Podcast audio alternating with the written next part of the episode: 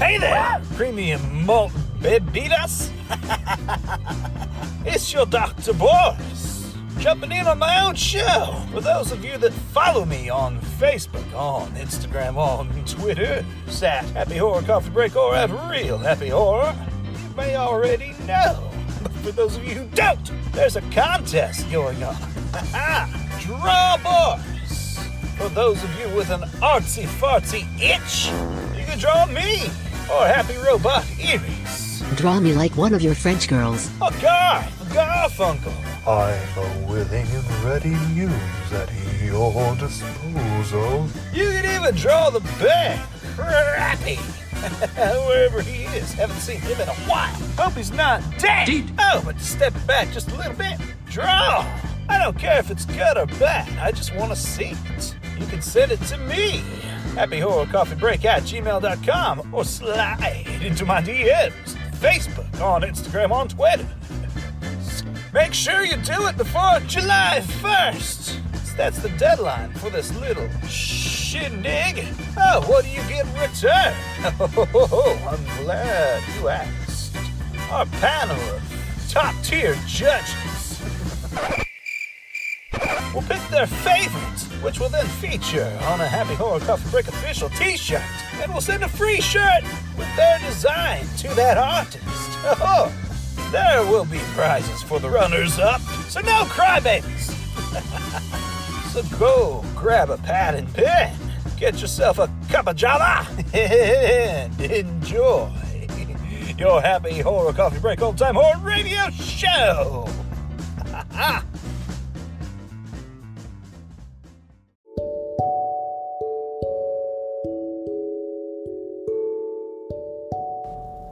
so I just uh, re- read this card here. Uh, uh, these are the required points to express in your ad.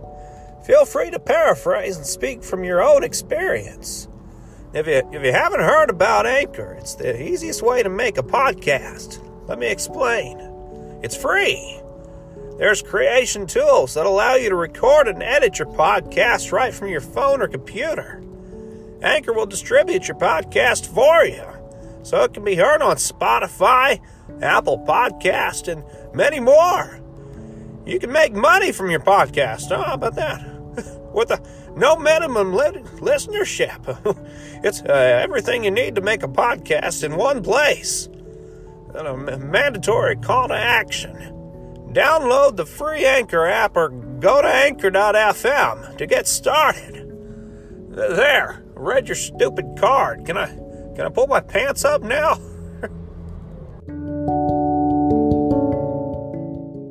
This is Mr. Holiday from My Worst Holiday, and you're listening to a fourth hand production.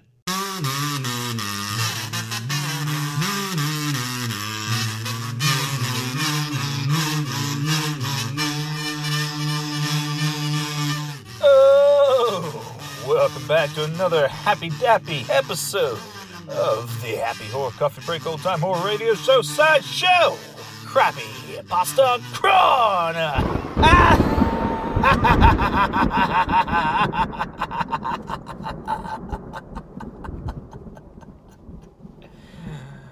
Uh, hey, tonight we will be reading another crappy entry into the crappy pasta crappiverse. Whoa, be gone. Just pay shipping! June Waverly watched and waverly as her husband drove away, smiling and touching the spots on her cheek where he had kissed her goodbye. The metallic blue sedan glistened in the morning sun, and June shielded her eyes from the glare, wiping her hands on a primrose covered apron. She whirled around, marching into the house like a private on parade. June paused at the foyer mirror and ran a hand through her hair and up over the ears.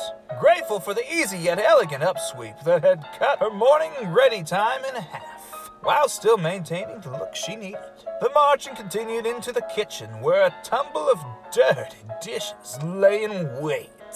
A glance at her watch revealed a time entirely too late to still have dirty breakfast dishes. So she set upon them like a lioness, picking each up and decimating its insides. pieces of egg, and bacon went flying as June, the dervish, took care of the morning cleanup. Mom, chill out. Holy cow, Mom. It took June a moment to realize someone was speaking to her. She stared, uncomprehending, at a Cornell glass dish before setting it down and turning her concentration elsewhere. Elsewhere, of course, being toward her seven year old son, David. He was standing in the doorway, blonde strands of hair escaping from a New York Yankees baseball cap. His small left hand was twirling a baseball bat southpaw. His daddy was so excited. While his right hand held an already much worn leather glove, a present from his grandpa.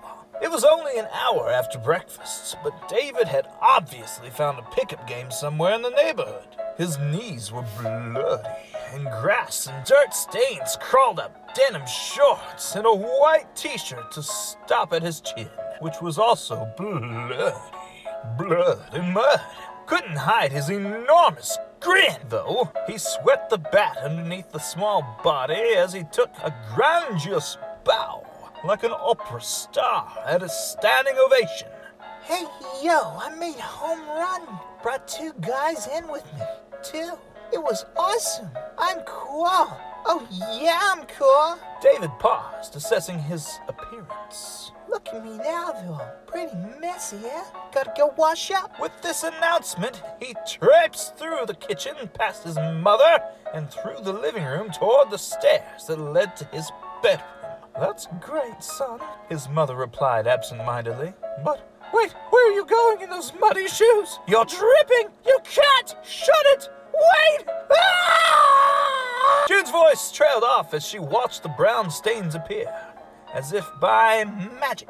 In the gray plush pile carpet as David walked through, he whistled unconcerned as the brown blobby pockmarks followed him across the living room and navigated up the stairs behind. She followed them, stopping at each to frantically scrub at the marks, at length realizing her efforts were only driving the mud further into the pile. She sat back on her knees to wait for the mud to dry so she could vacuum it out. June stayed in the kitchen to clean for the rest of the morning, sometimes peeking apprehensively through the doorway to the living room. The mud changed colors, went from brown as dried blood to gray, like the hair on a vigorous old man. Baby! When it reached this state, she inched out of the kitchen and approached the downstairs closet doorway. She didn't walk directly toward the door, but rather advanced from the side, as if whatever was in there would be surprised and immediately retreat. Instead of opening the door, she yanked at it with fierce strength and a blood curdling squeal. Still, there it was the vacuum cleaner. When she was in high school, June was forced to read a book called Something Wicked This Way Comes. The book interfered mightily with her understanding of the workings of the world. She preferred Jane Austen's Sense and Sensibility. But she never forgot the names the two boys had created to describe the slimy, crawly things that hid under the bed. I'm Danny DeVito. Goths and owners. Ray Bradbury seemed to get into her head with these monsters. Lubicrious and nibbling in the dark. Darkness, everybody! Dark, everyone! Darkness is spreading! The name with which she christened the vacuum cleaner was the Goner. It stood upright in the closet, but always listed just slightly forward, as if prepared to crumble down onto all fours. All eights. And go on a mad munching spree. Its black, shiny exterior always reminded Jane of an octopus. She didn't know why. Weren't those things green or gray in real life? But it seemed an accurate description when viewing the tentacles of hose and cord that flung themselves all gnarled and squiggly from its sides. The gold represented everything June filled her days with, and thus everything she despised. When she let it out of its black hole in the wall, it mashed and crunched and tyrannized everything in its path. A good little Gulner. But then she turned her back and it seemed to regurgitate all the dust and slime it had just inhaled. Another day came and she had to set it free from its hideout once again. She had started thinking of the Gulner as her abusive husband, having read once that smart abusers would hit you in the lower back because it would hurt worse and couldn't be seen by outside prying eyes. By the time she was finished vacuuming just one room, her back ached and stabbed like her kidneys had flung themselves at her spinal cord and done a maypole dance around the stacked vertebrae. Oh, the dishes were one thing.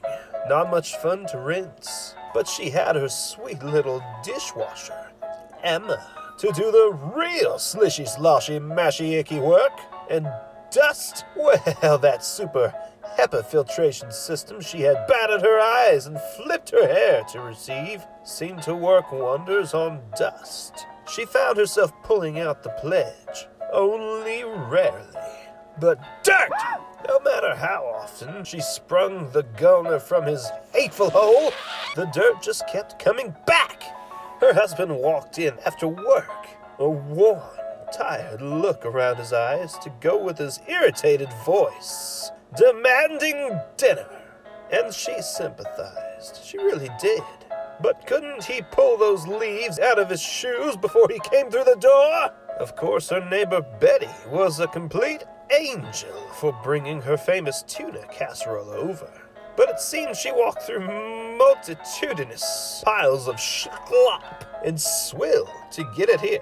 Betty's cooking apron actually looked like it had food on it, for heaven's sake. Ugh! June shuddered with remembering. And finally, her son. A seven year old darling, to be sure, but possibly the sloppiest, bedraggled, and begrimed little boy she'd ever known.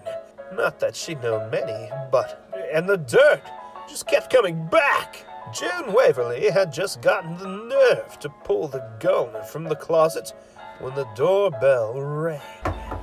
Thrilled at anything that might delay her daily bout with perpetual gunk and debris, even a stray Jehovah's Witness, she practically skipped to the door. The door opened to the strangest looking man she had ever laid eyes upon. He was maybe five feet tall, with a voluminous head belonging on a man twice his size. Look at the size of that boy's head. I'm not kidding, it's like an orange on a toothpick. That's a huge noggin. It's a virtual planetoid. Has its own weather system. Great head! Great brown frog eyes sat closely upon a gin blossom nose that had veins following out from its center like rivers from an estuary. Lips that pouted in rosy plumpness sat directly underneath that cherry nose. His cheekbones were high, All right, all right, all right. which would have been a plus had his face not narrowed into a peaky point that likened the overall effect to a reddened Valentine's heart with a great mush of melted chocolate covered cherries in the middle. He had Ross Perot ears, which made June giggle, since she was pretty sure that was who her husband liked. She didn't much care for politics personally. Little curly red hairs sprouted along the tops of his ears, and she presumed around the back of his head, which wouldn't have been particularly strange were it not for the utterly straight red hairs he had combed over from the right ear to the left. He wore a powder blue suit and a light blue shirt with ruffles, like a boy who'd missed his 1978 prom and was now returning a few decades later to make it right. This visitor's strange appearance almost led June to slam the door and continue her housework, except for one thing his smile. Crimson, juicy lips shot open, the fissure revealing the straightest, whitest teeth she had ever seen outside of the TV advertisements. Even a dimple appeared on one cheek. The smile disarmed her completely, and she found herself tilting toward the doorframe to listen. Hello! To be continued!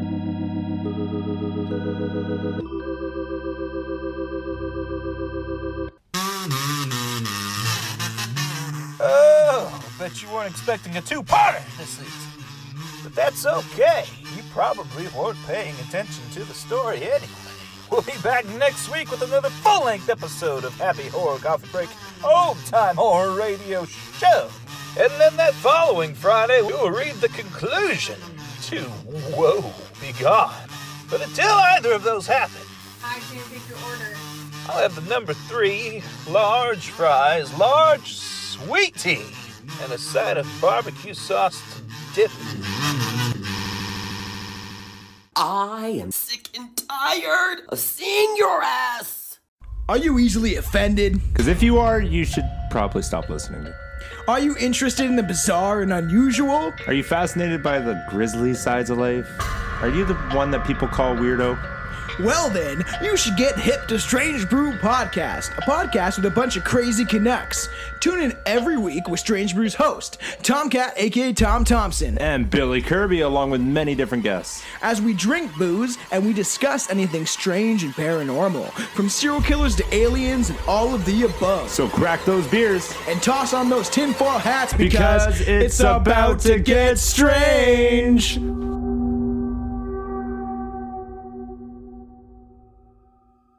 You've been listening to a fourth hand joint.